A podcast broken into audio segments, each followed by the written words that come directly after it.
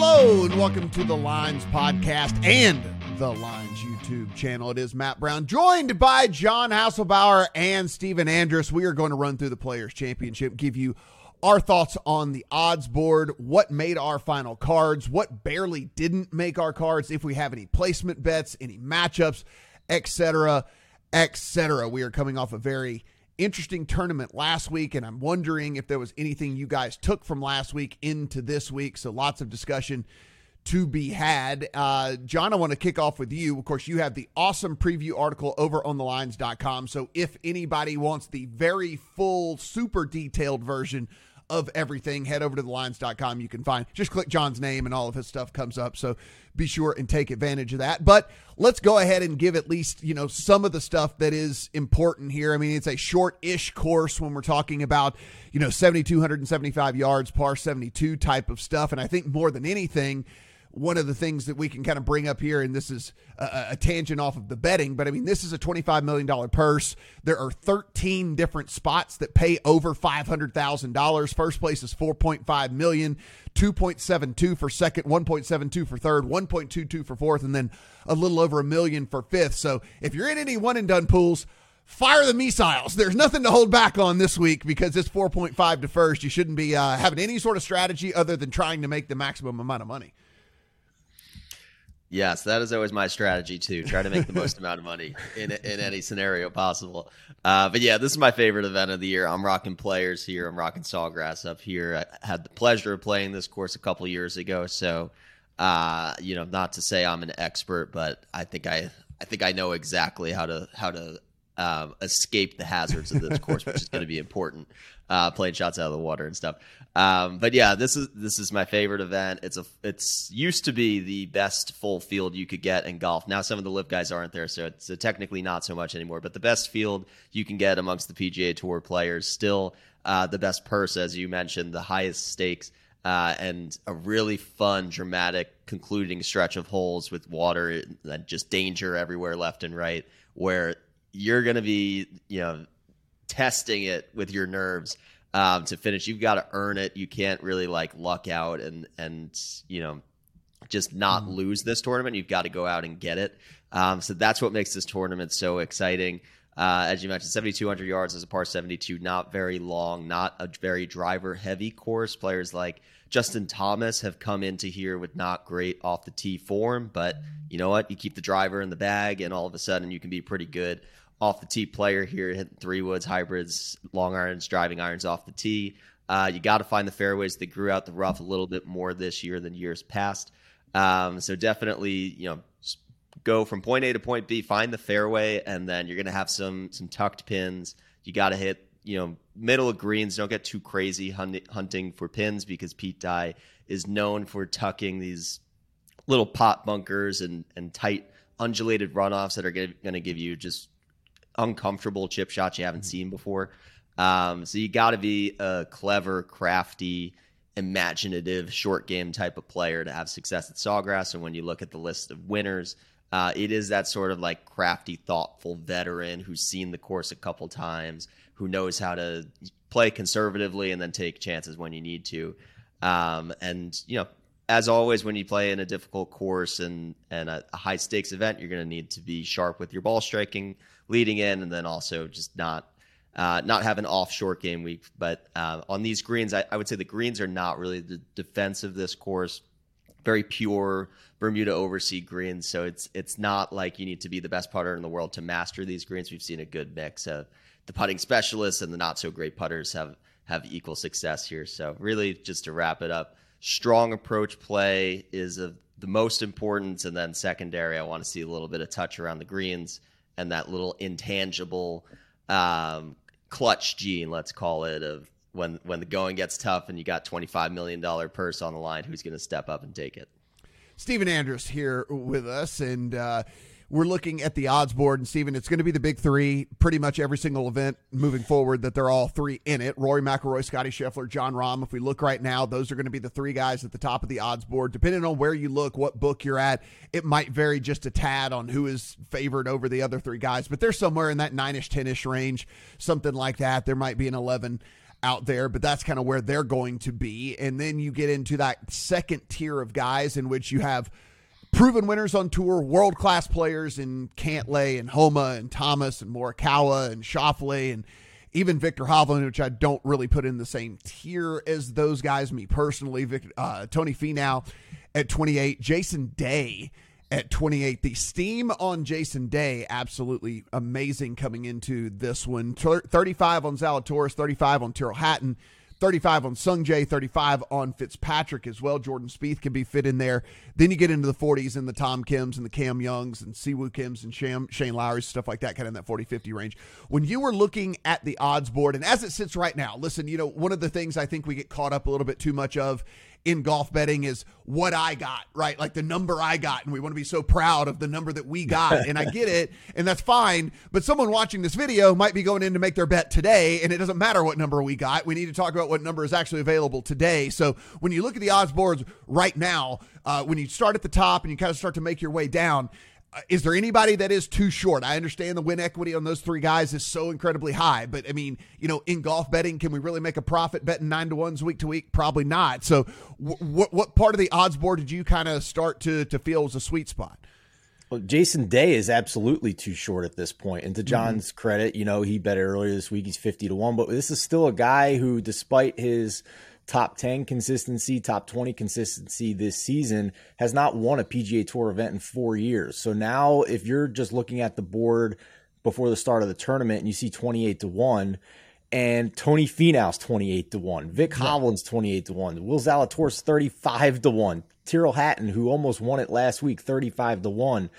U.S. Open champion Matthew Fitzpatrick, 38 to 1. You can't justify this price on Jason Day at this point. If you want to talk about some top 10s or something with him, that's fine. That's a different conversation. But with the caliber of names in this field underneath of Jason Day at this point, I, I think it's just ludicrous to bet him at 28 to 1 at this point. Uh, the other interesting thing to me is right at the top of the board, Matt. And I know this group here that we have assembled generally is not betting the top tier of favorites, but I at least think it's interesting with how good Jon Rahm has been this season that all of a sudden he slipped from shorter than 9 to 1 in recent weeks to now 11 to 1 so that if you did want to play Jon Rahm on a card this week with the typical structure that John likes to do, 3 units to win 24 units no matter who wins it, you could theoretically build a card at Jon Rahm at the top and still have some pretty decent names in that 90 to 1 range. Guys like uh, Hideki Matsuyama, Sam Burns, Sahith Theegala. So uh, th- those are not the typical 90 to 1 guys that you have in a normal week in a PGA Tour mm-hmm. event. So I think there's at least an argument there to build a top heavy card um, despite the fact that there's been volatility in this event over the past decade, we have seen some bombs win this, but we've also seen over the past couple of years guys shorter than 30 to 1 win this event as well. We all build out models and we do that each week whenever we're getting our golf cards together. I've gotten to the point now, guys, where I'm building models on three different sites. So I like I have three different sites I'm building models on and and, and comparing those and seeing, you know, if, if anything agrees, then that kind of puts me maybe at least onto a guy to look in a little bit further, John, as you got going and this the uh, the stuff that you you dug into. What statistics, in case there are people out there who still want to build their own models, and there's people out there who still want to go and and do this on their own? What stats did you find the most important this week? Yeah, I would say if you're someone like me who uses Fantasy National and you can take advantage of a mixed condition model, something that I think really captures the type of player that plays well here is strokes gained ball striking on the courses under 7,200 yards because that's going to capture the guys who aren't necessarily pulling driver on every single hole because that's not what we have this week. And it might be a good buy low opportunity for guys, like I said, like a Justin Thomas, who isn't the best driver, the most consistent driver, but when you put him on a short course and you put him three wood in his hand, he's much more comfortable working it that way. Um, so that is something that I think you can find value looking from that perspective. I'm also looking at Pete Dye history specifically, but but removing like Whistling Straits and Kiawah Island because those are just super mm-hmm. driver heavy open courses, not as not as translatable. But you look at like a TPC River Highlands as a comp course, uh, stadium course where we have the Amex. Um, and Harbour Town, uh, where we have the RBC Heritage. Those are three positional courses by Pete Dye that have these same sort of quirky um, pot bunkers and just tricky, tricky hazards throughout. um, that are kind of reminiscent of the player. So those are two like custom stats that that you know wouldn't mm-hmm. come immediately to mind maybe for for most casual betters, but that I think is important. And then obviously your your approach is going to be something that I'm I'm weighing much heavy, he, much more heavily uh, this week than most. Uh, and around the green is a stat that I don't always throw in the models, but this week I think it's especially important. Yeah, Stephen, when you were building out yours this week, I'm I'm super heavy on approach, and typically I'll take a look at the the approach stuff from a historical standpoint, especially when we have a course that's as sticky as this one, and and, and try and figure out if there's like a bucket that I want to look at a little bit more. And I couldn't find it this week, and maybe there's something you guys found that I did. But you know, sometimes it's like 30 something percent of, of approach shots come from this distance and and you know whatever and I'll, I'll weigh that one a little bit he- more heavy I didn't find that this week. I mean, if you kind of look, it seems like everything is really spread out because you can attack this course so many different ways and the way that it goes. So I just did approach just in general and left it alone. I didn't try any sort of proximity stuff or any, anything like that. Um, is there anything you found, Stephen, that I didn't? And what else did you throw in your model this week? No, I, I, think John has covered it well. That this is this is a volatile event because it re- you really do need to be well rounded. But unlike some of the other events, the major conditions we see, TPC Sawgrass in particular, I think does somewhat neutralize the bombers here. The bomb and gouge approach can get you in trouble here. So this isn't a situation where you're just automatically going to cross off the names who may be below average in driving distance. Uh, if they're putting it in the fairway, they're going to have a good shot to hit the greens and score on this course on some of these holes. So, you know, I, I use John's stats to consider every single week. It's he's had a long history of success with it. I, in turn, have had a long history of success hitting outrights here and being profitable over the past two plus seasons. So, you know, what's going to be different is maybe the percentage of weight that we apply to each stat. So, I'll let you know that that for me this week, strokes gain on approach got 20% of my model Mm-hmm. par five scoring and specifically strokes gain on par fives got 20% of my model because we know the final score on in this tournament tends to be in the teens under par. It's not last week like we saw with the Arnold Palmer Invitational, but it's also not, you know, some of these putting contests that we see early on in the PGA Tour schedule. So I want guys that I am confident in are going to be able to take advantage of those par fives and maybe try and survive some of the tougher holes out here. So those are the two stats that got the most weight for me this week. Yeah, I was I was up at twenty five percent on approach this week. Uh, I did some par five scoring as well. I also did a little bit of sand save stuff with the eighty four bunkers that are out there on the course. I wanted yeah. if guys end up in there, I wanted to see uh, more of a kind of a tiebreaker type deal for me. Right, is just that I wanted to put it in there so I could sort the category if it was something that I was looking at with some of these other dudes. And um, John, is there anything that you did? And it's very hard to do. It's Florida golf. It is, you know, the weather can change drastically very quickly. There's 17 holes with water danger. Is there anything that you tried to take into account when it comes to that at all, or is it just a little bit too hard? Because I mean, hell, last year we saw if you were on the good side of the weather split, you could you had a chance to win this tournament. If you were on the bad side, you were dead in the water. So it's kind of like, are you overthinking it too much if you're trying to to take all that into account? Yeah, fortunately, the weather is not as severe this year than last. I I hated watching yeah. the tournament last yeah. year. I almost kind of threw away some of those stats from last year because it's like, you know, what are we really doing? I didn't right? look I mean, at any of the results from yeah. last year. Yeah. Yeah, and things like Xander Schauffele was, I think, six under or th- four under uh, on Friday, and then he came back on the course playing in like a tornado and missed the cut. So all all missed cuts are not the same. Um, so uh, for me, when I'm looking at course history, if you've had one great result, that's mm-hmm. I'm okay with that. I can overlook a few missed cuts at at uh, TPC Sawgrass just because you could have a great round going, you put one in the water, it's a double, and all of a sudden your round is off the rails. And that mm-hmm. happens more at Sawgrass than most any other course we see on the tour. And that's why I think you see so many inconsistent resumes at, at this course. Even right. when we talked about the favorites this week, Rory McIlroy, sure he won uh, in 2019, but he he sandwiched that with two missed cuts.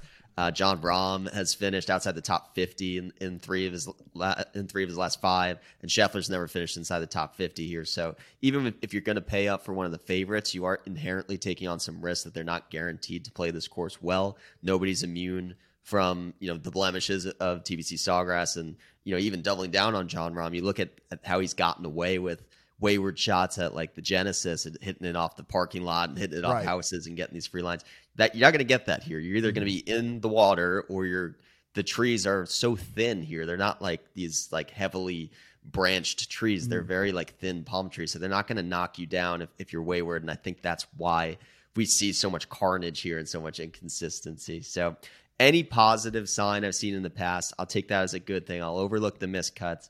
Uh, and then, yeah, I think I just go back to comp course history at, at other places that require you to be precise. How have you been doing on those courses?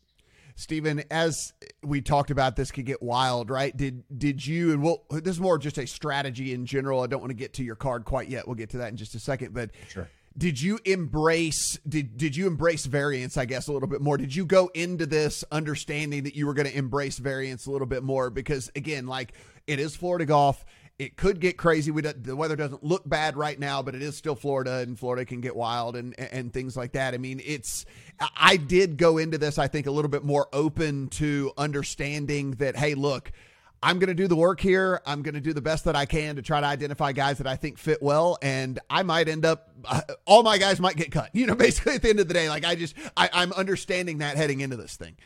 Yeah, I think you have to this event more than any other. First of all, obviously the strength of the field, little weaker than last year with the live guys not in it, but still the the best possible PGA Tour field you can have. And then all the factors that you guys have discussed with this course and and how penalizing it can be if you get a little bit wayward.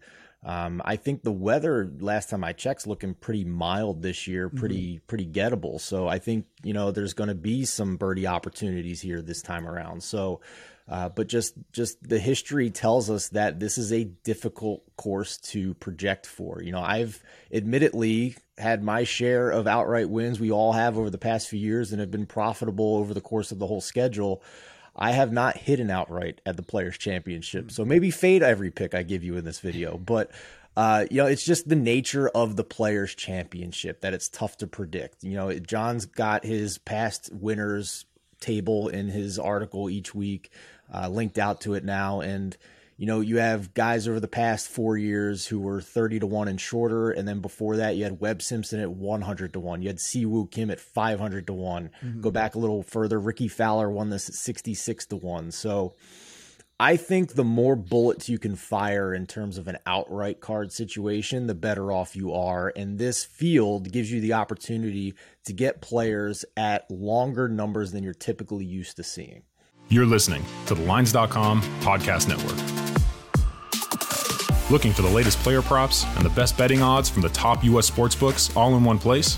Then join us right here every day this season for free picks and best bets from the sports betting experts you can trust. Check out the Lines.com NFL Megapod as Matt Brown, Stephen Andress, and Adam Candy break down every game for this weekend's football slate. Join the Coast to Coast podcast crew Mondays through Fridays as Nate Weitzer and Josh Lander bring you the best player props and game lines for Major League Baseball, the NBA, and the NFL. And tune in to Beat the Closing Line twice a week as Nicole Russo, Mo Nawara, and Eli Hershkovich dive into NFL opening lines, plus special guests from the sports betting world. So subscribe, rate, and review to the Lines Podcast Network, the source you can trust to make you a better sports better. Bet basketball, baseball, or hockey with a risk-free bet up to $600 at BetMGM. Sign up and use bonus code The Lines, and you're on your way with the king of sportsbooks. Get the BetMGM app today and use promo code The Lines to make a risk-free bet up to $600. This is a new customer offer. Paid in free bets. Visit BetMGM.com for terms and conditions. 21 years or older to wager. Colorado, Indiana, Iowa, Michigan, New Jersey, Nevada, Pennsylvania, Tennessee, Virginia, or West Virginia only. Excludes Michigan disassociated persons.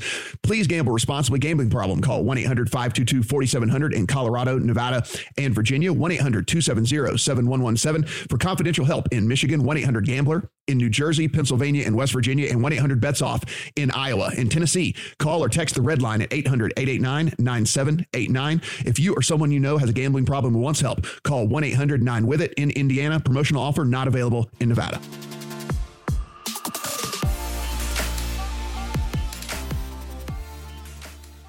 All right, John, let's go ahead and get to it. Let's kick off your card here, and we'll be able to discuss these players along the way. If there's any similarities, I might jump in because I know that you and I do have some crossover on some of the guys that we have on our card and stuff like that so that people can understand that there's multiple guys on, you know, between the three of us that are on these plays as we move on. So uh, we'll start with you and your card. Yeah, absolutely. And my card uh, is now published on lines.com so everybody can check out the full written rationale I have for each player mm-hmm. and the final card at the bottom, too. But to kick off, uh, I started my card with Collin Morikawa. Um, I think it goes without saying on a, on a um, positional approach heavy course that Collin's going to be a fit. And he's a fairly popular pick this week. You can still get him um, at 25 to 1, which I think is a fair number and where I probably expected to see him this week. I was fortunate enough to get a 30, and there were many 28s out there on him uh, this week. But somebody who, like we're talking about, like maybe we just throw away 2022. He had a missed cut, but didn't have a great weather draw and wasn't playing in very fair conditions. So if the conditions are calm and this is an approach contest, like I will always start my my car carpet Collin Morikawa. Yeah, Collin was not even on my radar this week. Honestly, I just think these some of these courses, and again, I don't know. It's um, it, it, like I said, the weather does look look calm or whatever, but it's like this past week, it looks like that course just just beat him up pretty badly, and and that just scares me off just a tad. But uh, obviously, a super class player, and if he gets hot, he's going to be rocking and rolling. And and when you look, Stephen, at the shortest guy that you have on your card, I see that uh, John got Collin kind of at thirty, sitting about twenty five ish to one right now is kind of the best odds available out there. What was the shortest guy that that found your card this week?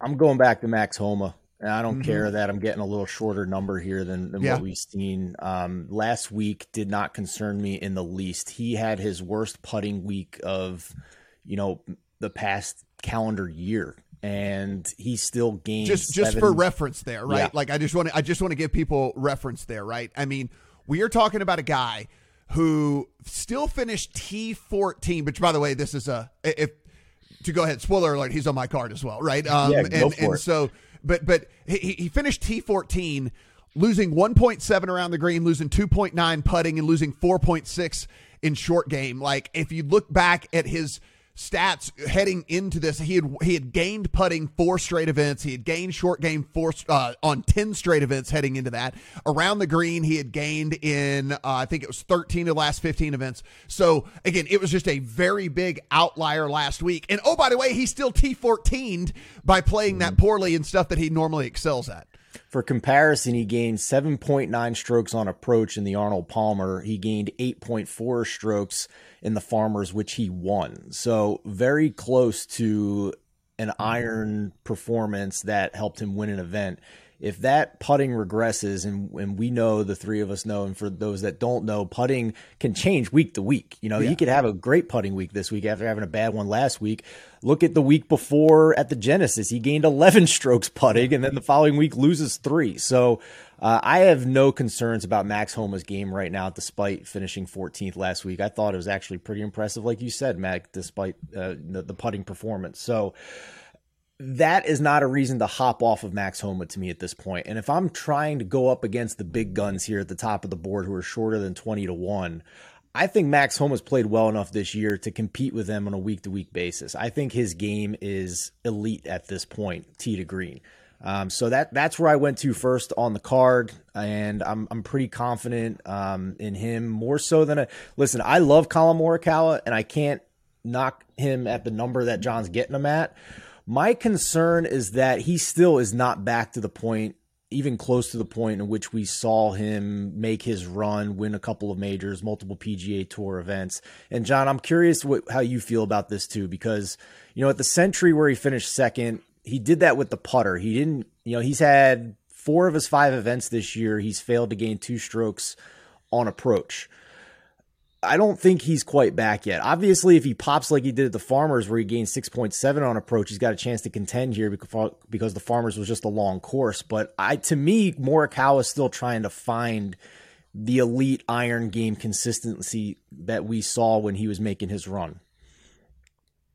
Yeah, I'm I'm not ready to say the iron game is gone because if you look at just his approach numbers, he hasn't lost strokes on approach since actually the players a full year ago. Right. Um, but you're right, he's not at the elite world beater approach level that that we would like to see from Morikawa. He he should be going into an event like this being like a top three approach player, and he's probably top ten, top fifteen coming in.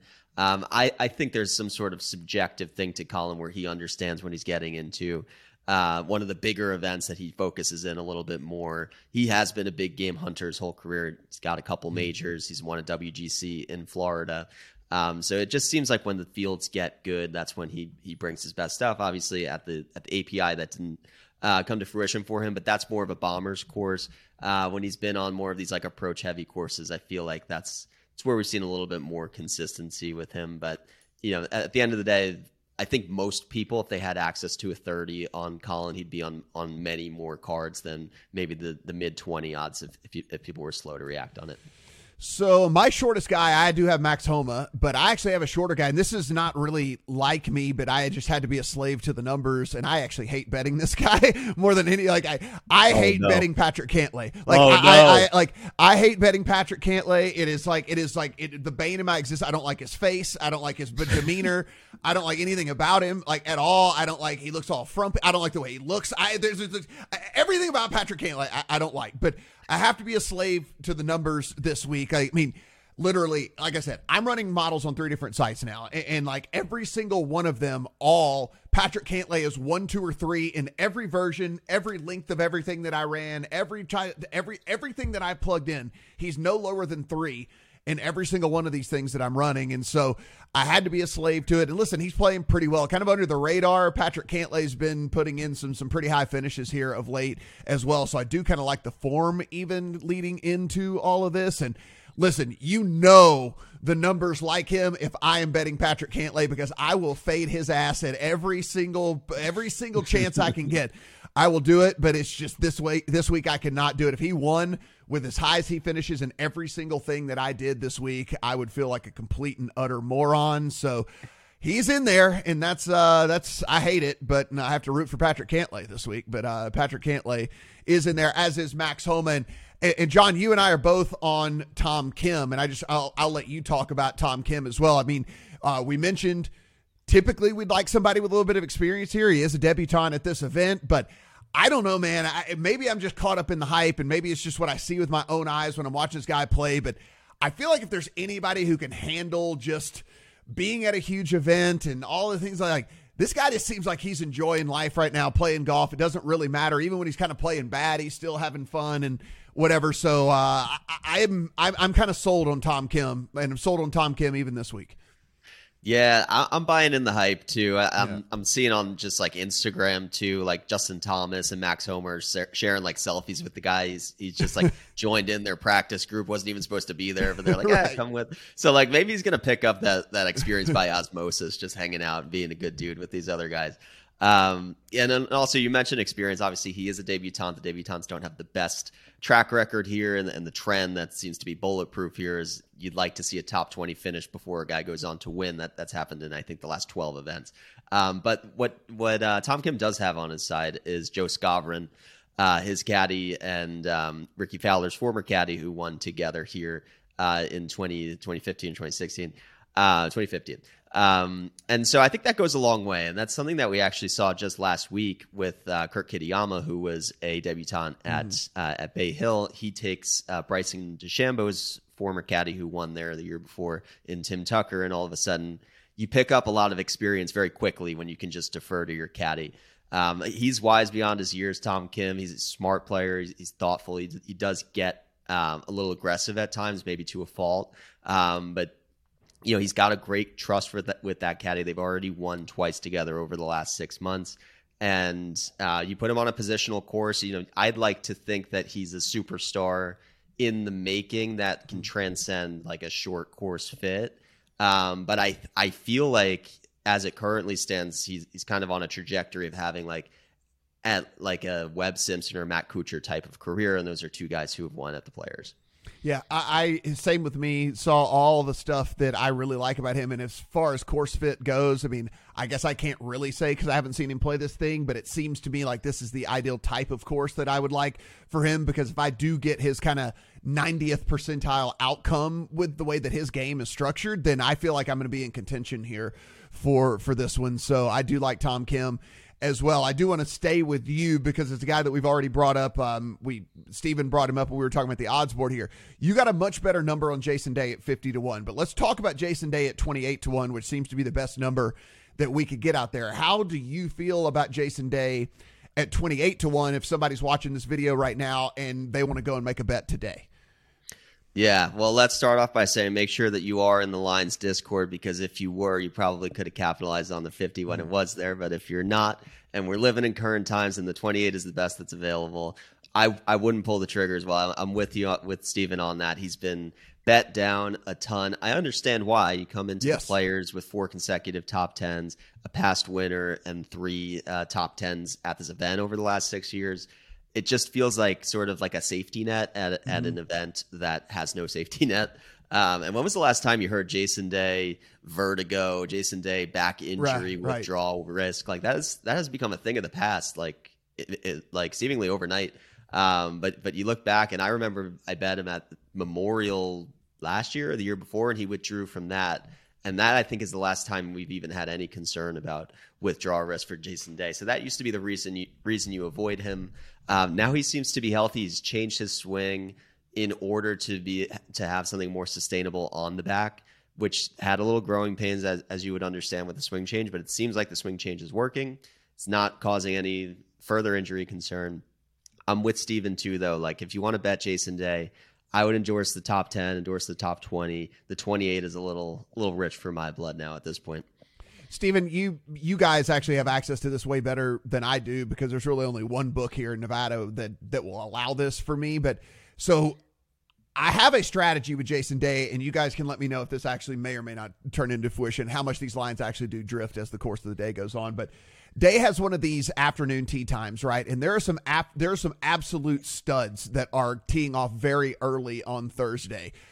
I expect a score to get posted, right? I mean, we're talking about you know Scheffler and Rahm and all these guys that are going early, Cantlay's going early, all all these different guys that are going early.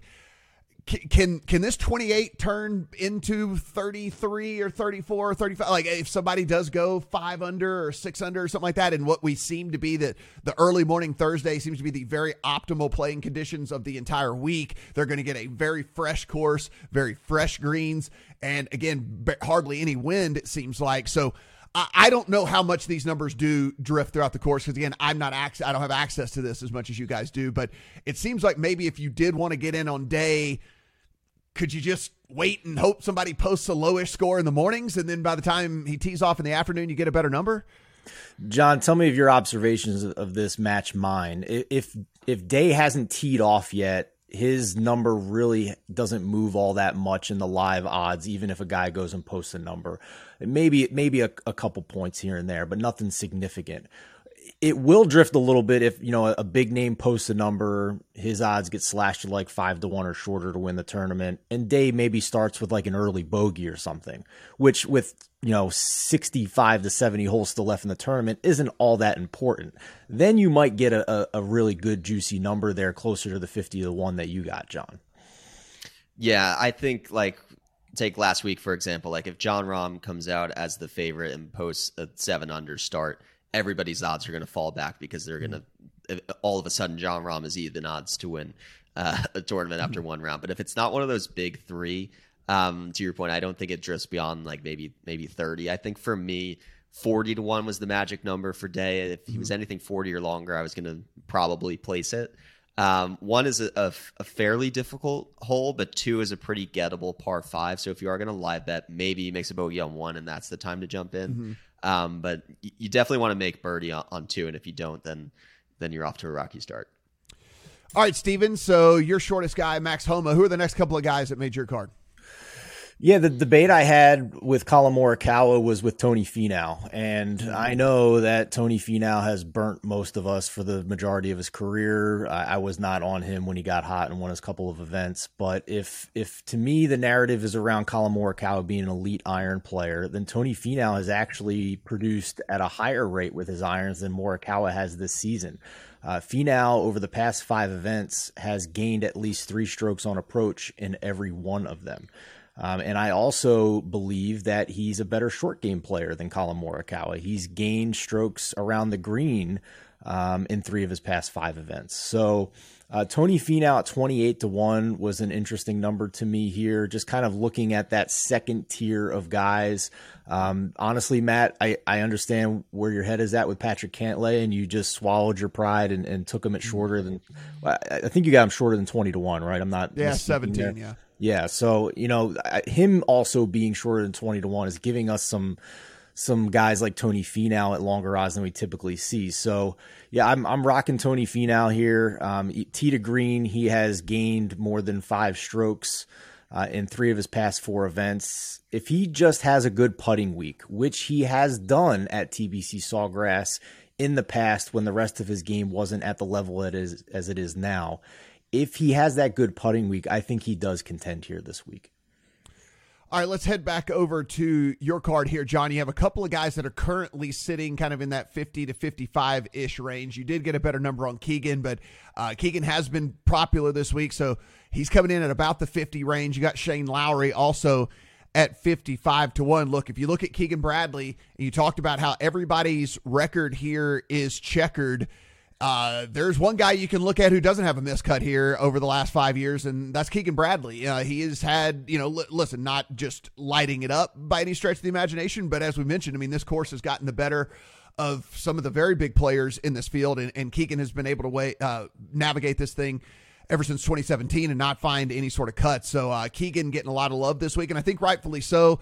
I listened to an interview with Keegan on Golf Radio where he said listen, I'm always have something that I am like complaining about with my game. Uh, it's whether, you know, the driver's not quite right or I need to, you know, the putting doesn't stroke doesn't feel exactly great or whatever it might be. He's like, I feel great. He's like, I don't have anything to tweak right now. He's like, I think that everything in my game is peaking at the right time. And so uh, I, I like Keegan a lot this week as well.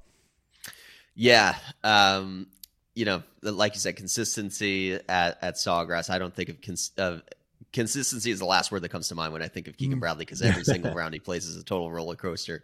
He's in the water and then he goes on a birdie streak. That was mm. like exactly how you would describe that T10 he had. He had um, last week at the API. He was he was in the mix after day one. He almost missed the cut after day two, and then he mm. fought all the way back and and had a crazy Sunday round. So I got the 90 uh, in the midst of a birdie streak on the back nine at uh, API last week. Uh, I can't say I would bet the 50 because it's Keegan Bradley and you just mm. never know what's going to happen. Um, but he definitely seems to have turned the putter into, I, I would say, even a strength since the, the players last year. I bet him here last year. Um, and the T5 is misleading because he went into 18 with a chance. If he were to birdie, it's tough hole, but if he were to birdie, he would have been clubhouse leader and, and would have need and he would have gone to a playoff um, with with Cam Smith. Instead, he kind of bottled the tee shot into the trees. He punched out into the water and he made a mess at 18. Um, so, so a little misleading on the T5. He really had a chance to win this last year. He tweeted himself that he's trending, so I have to take Keegan at his word. Um, and he's a Florida guy. He's from Jupiter. His family's going to be here. He's always talked about uh, really enjoying the, getting the family time. I think that's a that's a plus for him. So anytime Keegan's in the Florida swing, um, that that seems to be the right time to play him. And uh, what about uh, what about Shane Lowry sitting here at fifty five to one? If I was looking at the models that I ran, if I had, uh, because I do this just to kind of see what a baseline might be, but I don't really consider the you know hundred round and seventy five round models very much. I just like to see what it, how it shapes and, and, and evolves over time. Whenever I do get into the ones that I value a lot more, kind of in that thirty six and twenty four type range. But you look and boy, Shane Lowry, it just just peppers these models that I ran going long term all the way into some of the short term stuff as well. So I um I'm guessing you saw a lot of that as well.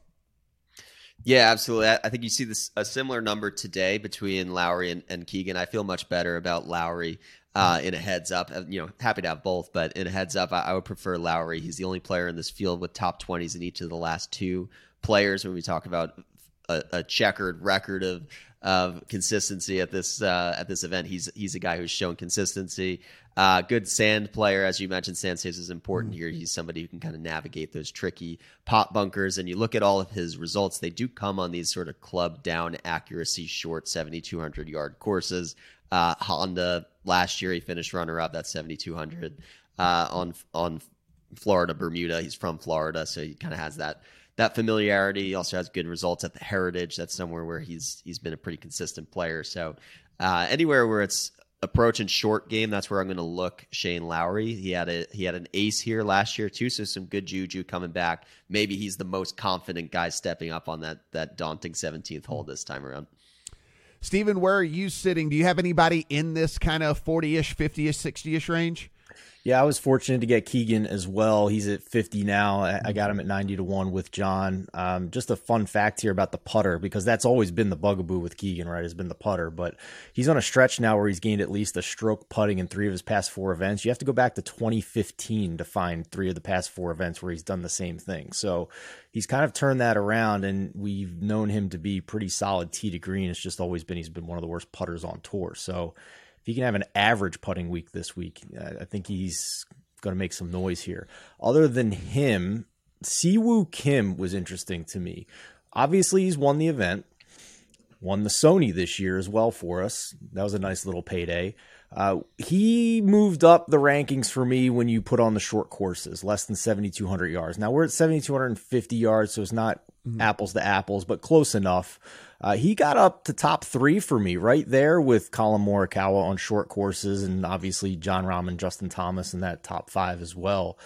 Um, I just think he's pretty reliable in terms of his consistency. He's not going to hit the cover off the ball, but he's finding fairways. Top 10 tee to green on these short courses. Number three in bogey avoidance, which is always nice to see, especially when you have so much water on the course here.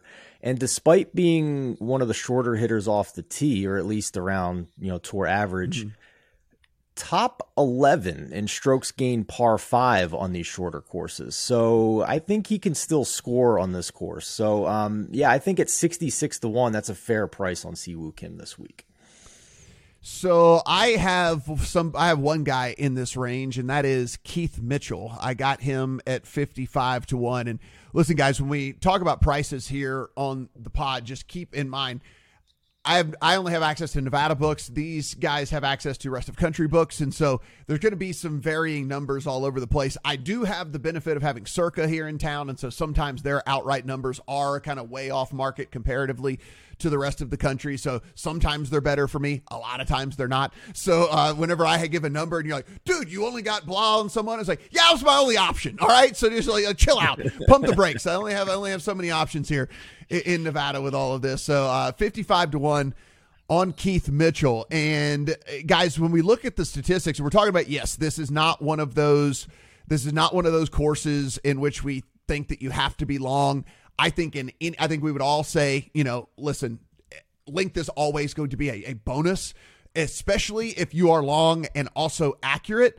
And Keith Mitchell definitely fits that bill, right? I mean, we're talking about a guy, when you look at his statistics so far this year, I mean, strokes gained off the tee, he's first. You know, he is total driving, he is first, right? And then we look at kind of Sansei, like uh, what he's looking at from a Sansei perspective, he's doing really good. Like these are all things that I'm looking for here in him. Now, his approach not the greatest in the whole world but hey if you're longer and str- if you're long and straight then some of these approach shots can be a little bit easier because you're using these shorter irons and stuff like that so I'm kind of just playing off of the fact that we're we're seeing a combination of long and straight that we have not seen in in a hot minute in Keith Mitchell. I mean, you're talking about a dude that's as long as the longest guys in the game and like more accurate than some of the guys that we think about as just being little short, you know, accurate dudes and like he's actually more accurate than they than they are. So uh, Keith Mitchell did make the card there at 55 to 1. John, I don't know what I don't know what Keith Mitchell's actual win equity is. I mean, we've seen him compete a couple of times this year so far, so I, I guess he can kind of get in there and battle with the big boys a little bit. But look, at 55 to 1, if he finds himself in contention late on a Sunday, there's probably ways for me to navigate and, and make sure that I lock in a profit for the week. And so, um, even if his actual truly take it down win equity isn't isn't all that great, I still think I can probably navigate a way to make some money. Yeah, he's had good results here. T13 last year, he's in far better form now than he was back then. And uh, on a daunting course like this, where you're gonna have some nervy tee shots, it's always a good thing to have that be a strength of your game here. So I didn't bet him because I, I feel like it can sort of take driver out of the hand, which is his strength. Um, but he's finished T13 in worse form. So uh, he's somebody that, in like a DraftKings perspective in, Mm-hmm. in daily fantasy, I, I love the play and I'll be there for him there. And, and I did give him a long look in the outright market. I should uh, I should also mention I do have a first round leader bet on him as well. I do have a first round leader bet on Patrick Cantlay as well. Again, I'm looking at that Thursday early morning when it comes to that. So on the I do have first round leader bets on those guys um, as well. So let's get into kind of these bigger numbers here on your card, John. We've got uh, Sahith Theegala, we got Seamus Power, we got Tom Hoge. What were you seeing in, in, in these type of guys? Yeah, I think uh, Power to me is like the discounted version of of Mitchell, where like they're not doing it with the approach, but they're doing it everywhere else, and they have the results at Sawgrass, and now they're in better form uh, this year than they were in years past. So, um, you know. Uh, the power, I think, is probably my favorite, like under the radar guy this week. He's somebody that, again, in like a daily fantasy standpoint, I want a lot of exposure to him. Um, the, he's top 20 in sure skin total leading into this event. He's finished top 25 in all but one event this season, which is crazy to think about. Um, and he had that hot stretch earlier this year where he won the Bermuda and then he finished top five uh, in his next two events after that. So definitely seems to play well when the wind gets up. Uh, channeling his Irish roots, maybe I don't know what it is, but he seems to like the more difficult conditions. If we do get some gusts, uh, maybe maybe that's something he thrives in. He's very consistent on short game. Um, Sahith is somebody who, like, I feel like he's been circling around winning an event like this because he's played well in like little puzzle pieces of the uh, environment that we get here. When you talk about the Waste Management Phoenix Open, that's like a highly intense atmosphere on a TPC setup. Uh, you talk about the RSM Classic, that's a little bit of a shorter coastal Bermuda course that he finished runner up at. And then you have TPC River Highlands, which is another TPC Pete Dye design where he finished runner up and should have taken that down just barely. Uh, gave it away on that 18th hole, but he was so close. So it seems like he's really trending towards a, a win. And when he gets one, it's going to be in one of these really big moments. And and I just love watching Seth. So uh, that was that was also a heart bet. Um, And then Tom Hoge, uh, 150 to 1. I bet him outright last year. I bet him first round leader last year. So a little little good juju after getting the uh, the chop on the first round last year. He's number one sure gain approach over the last 36. So if I can get triple digit odds on, on the best approach player at, at an event that really puts a premium on it, I'm gonna I'm gonna pull the trigger on that. Yeah, I um I like I, I like Theegala's game a lot. I think he's kind of on that next train of dudes that we maybe like a year from now are going to be looking at and he's more in that 40 to 50 range as opposed to this kind of 85 90ish range. I really do like his game a ton, so I don't blame you there one bit. What about uh what about you as we get longer here, Stephen? Who ended up making your card? Uh, Theegala also on my card as well. I mean, for a rookie last year, so start of calendar year last year to now, to have nine top tens on the PGA Tour is really impressive. I think he's on the cusp here of breaking through at some point. And to John's point, he's done, he's come close to doing it at very large events. So I don't think he's going to be intimidated either. Uh, outside of him, really, guys, I kind of just ignored the model. I know these guys are not playing well. They're not in great form, but man, we are getting some crazy numbers here on a couple of these guys. Sam Burns, multiple time PGA Tour winner. We know he likes to putt well, or he, he likes to putt in Florida and has putted well here in the past. To see a 90 to 1 on him is pretty wild to me. He played pretty well too last year in this event before the weather got squirrely. Um, Hideki Matsuyama is we he's injured to some degree. He's not fully healthy, so caveat on that. So he's not a guy that you want to go out and bet a top ten or a top twenty, um, or even matchups because the volatility here is crazy. But in the context of an outright, if he does play well this week. 80 to 1 is insane. Uh, you're I'm I think the at that price the injury risk is baked in. So, you know, in a 3 unit card or a three and a half unit card which I like to do on these big events in the majors to only have to use half a unit on Hideki Matsuyama with his win equity. He's won the Sony Open, he's won the Masters, he hits it straight. That to me is is worth the injury risk at that point to get 80 to mm-hmm. 1 on him. People forget too. He came out guns blazing in 2020 in the COVID stoppage year. He was the That's first right. one. right. Yes. So I mean, that's like half a win at the players, at least Yeah. a quarter. It should be. It should be looked at like that. anyway, yeah, my I only have two after this, two kind of bomb plays here. Um and these are so one of the sites that I run models off of does take in all of the rest of the world statistics, right? So the algorithm takes in DP World Tour, Asian Tour, all the different things like that. And so um, I get a couple of names that I think don't pop up on Fantasy National a lot when I run these models and stuff. And a couple of names, Ryan Fox and Aaron Rai, um, were two guys that popped real high for me as you bring in all of their rest of world stuff. Now, not a ton of success for either guy here in the States. And so I, I, I take it all with a grain of salt. But listen, I'm getting Fox at 225 to 1. I'm getting Rai at 300 to 1. And these are guys that, again, have some of check a lot of the boxes and stuff that I was looking for this week. Hasn't really translated here, but has had success elsewhere, and so maybe they can kind of run hot again on a tournament that we think is is really volatile, right? And so I'm going to uh, I'll roll the dice on a 225 and a 300 to one on on those couple of guys like that. If you want the rest of John's card, including his first round leaders and his placement markets, guess what? We're going to make you go to the site to get those. The link is down in the description below. So click on that and go in and take a look at the full article over at thelines.com. Guys, guys, I do want to close this out though with some discussion on one and done. And because these these are some very big pools that people are playing in. I know a lot of people have them just with their friends or whether you're in the the big pools out there in the golf community as well. I th- listen from a strategic standpoint. If anybody came to me and said they wanted to play one of the big three dudes, I would never talk them off of it at all. Right? I mean, again, we just talked about it. There's five different spots that pay seven figures. 4.5 to first. I understand Jon Rahm struggled last week, but he did go 700 in the first round. I mean, I, am not going to talk anybody off of Rahm, Scheffler, or Rory. John, are you of the same mindset there? Because I mean, I I don't have any of those guys available. I think I have one of them available. I'm in, you know, five. I, I max entered in all of them, so maybe I have them uh, someone available in one or two or something like that. But like, I don't have them widely available, so they're kind of off the table for me. But if they are available to people out there, I it'd be hard for me to say no. Yes, I I think this is this week makes me so uncomfortable and one and done because yeah. you have to get it right.